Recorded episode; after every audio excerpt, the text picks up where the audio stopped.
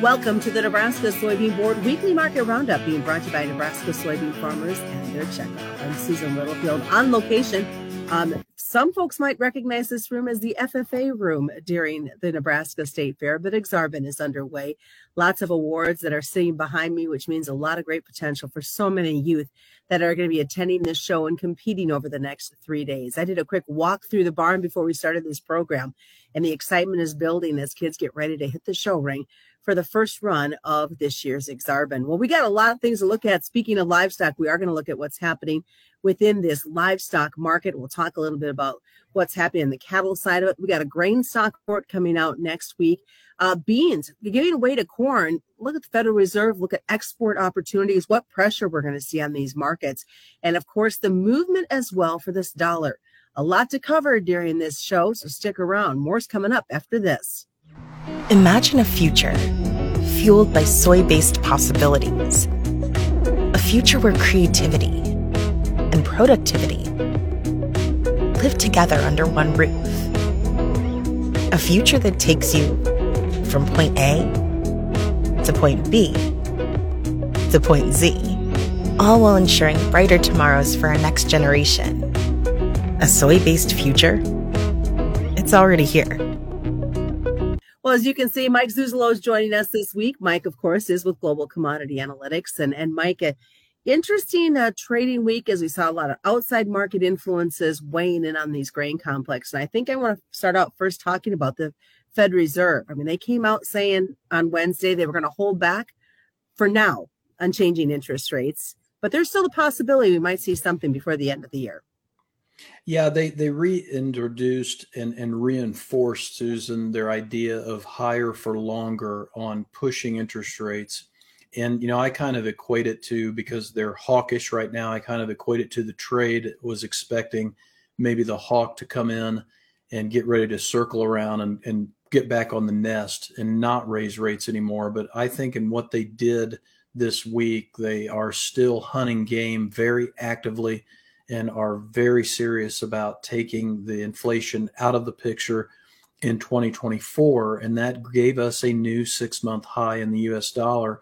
And, what that means for US agriculture commodities is that higher for longer means more macro headwinds for longer from that strength in the dollar. But essentially, that strength in the dollar, the genesis or the, the starting point for that or the reason for that is these unbelievably high interest rates and bond yields. And we had a fresh uh, high in the two year bond yield up to levels not seen since 2006.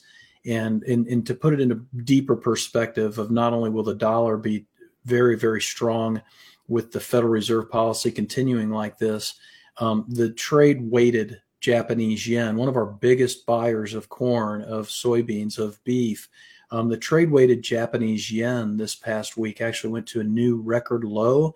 It took out its lows from the 1970s.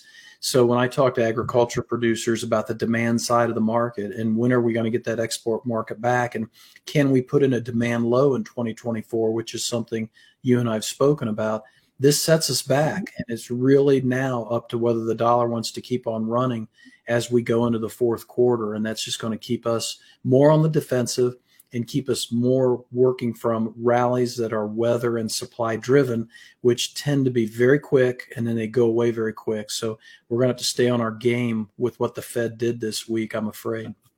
Well, you talk about that dollar and the rally, Mike. Does that maybe market us out of some export opportunities while we're struggling to get those exports? Yes, and this is where you and I have talked a lot about. My analysis would say historically the wheat market tends to need to make the low before the rest of the market can, in terms of the grains and oil seeds, but especially the corn market.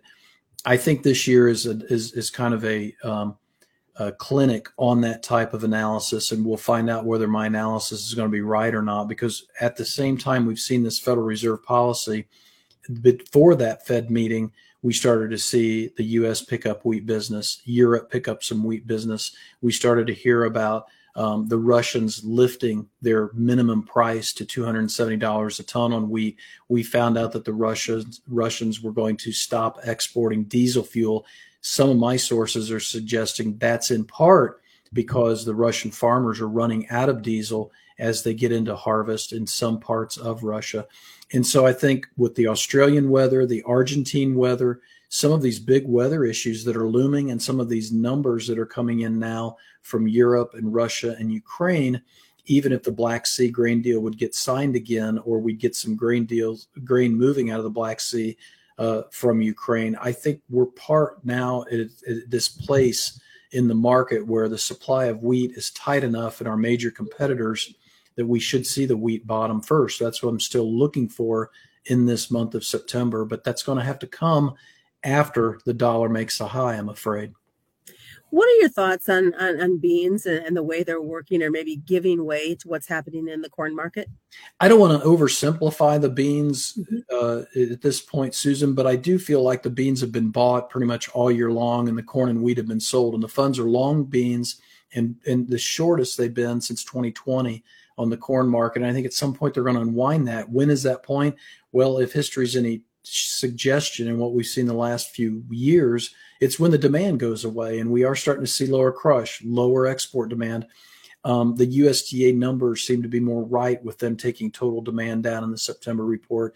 So I'm inclined to think that with Brazil now planting, and then yes, there are weather issues in South America, but with Brazil planting, the idea would be do the funds really need to be this long?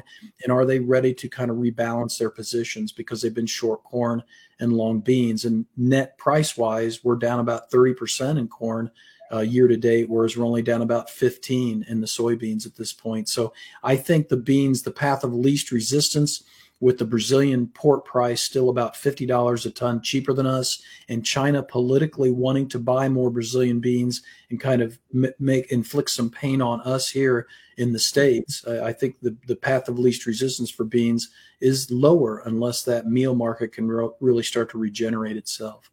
So these Brazilian producers have got to be kind of excited and maybe sitting back smiling, knowing that they've had so many export opportunities and they didn't really get that lull that we saw this year. Now we're heading into our harvest when we usually would start to see an uptick in exports, but the desire is still to go to South America. It is, and you know, adding to that kind of a negativity for us is the drought in the in mm-hmm. east of the Mississippi River.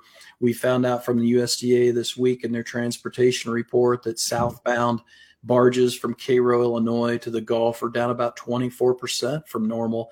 They're limiting upwards of 70% of their towing capacity in their drafts in some locations. And so that just adds more fuel to the fire. And so when we circle back around to this week's trade, the beans going lower because they have had a premium, and then the, the row crops really not being able to do much um, because of the rapid harvest and the drought in the east. I think that explains a lot and it probably puts more impetus on the grain stocks report and what the farmer storage capacity is or is not versus last year because it sure looks like to me without a weather pattern change we're going to have really tough basis in a lot of locations because we can't move it into the export market down the mississippi well, you know, and then Mike, you add that um, it's kind of a double-edged sword because you want to get the grain moved down the Mississippi, but you need the rain to kind of replenish that Mississippi River basin.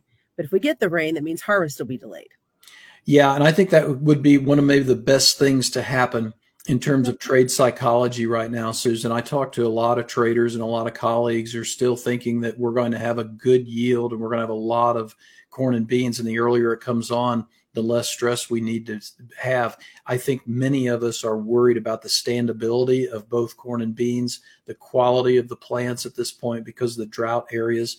And, and unfortunately, if we would have bad weather, we may lose quite a bit in the fields this year. I think the trade's at least sensitive to that mindset. Plus, we'd replenish the Mississippi, and I think they'd be more optimistic about future exports. As we head into this next week's trade, we have a grain stocks report that's going to head our way. How do you see that as a market influencer? It's going to be big, especially because of what we just got done talking about. And mm-hmm. remember in the July report, or at the end of June, I should say, the report there as of June 1, the on farm corn stocks were actually up 5%. The off farm commercially held stocks were down 15%. Mm-hmm.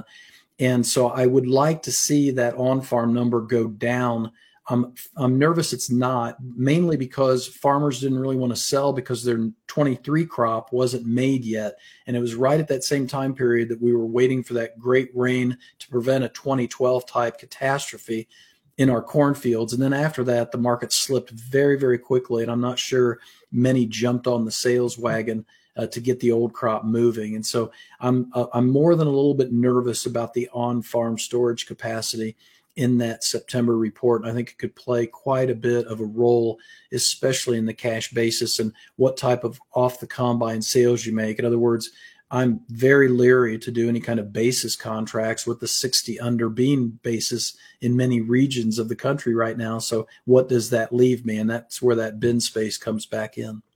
Well, we have a cattle on feed report, and just I'm looking at reports in general.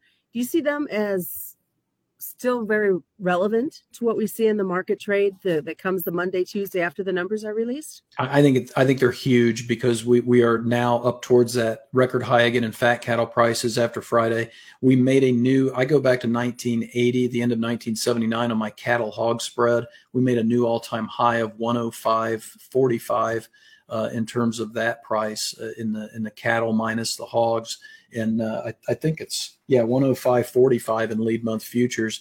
I, I think this is where you've got to feed the bull at this stage of the game seasonally, and and thinking about 2014, 2015, thinking about the export market that is that is still kind of pulling back, and the consumer that is starting to get more tired. So. Uh, I, I, recognize that the marketings are going to be down because the cattle probably aren't there. I think the big number is going to be the placements. I was amazed to see a 10% spread between the low number and the high number on placements. And I think that's directly related to what are the, the calving people going to do, the, the cow calf guys going to do with this drought. And I, I think that's why it's such an important report because future supplies are right here, right now. And if we don't have them now, we're not going to have them later. Well, thanks for joining us this week, Mike. You bet. Thanks, Susan. We always remind you commodity futures and options do involve a substantial risk of loss not suitable to all investors. And that's this week's Nebraska Soybean Board Weekly Market Roundup.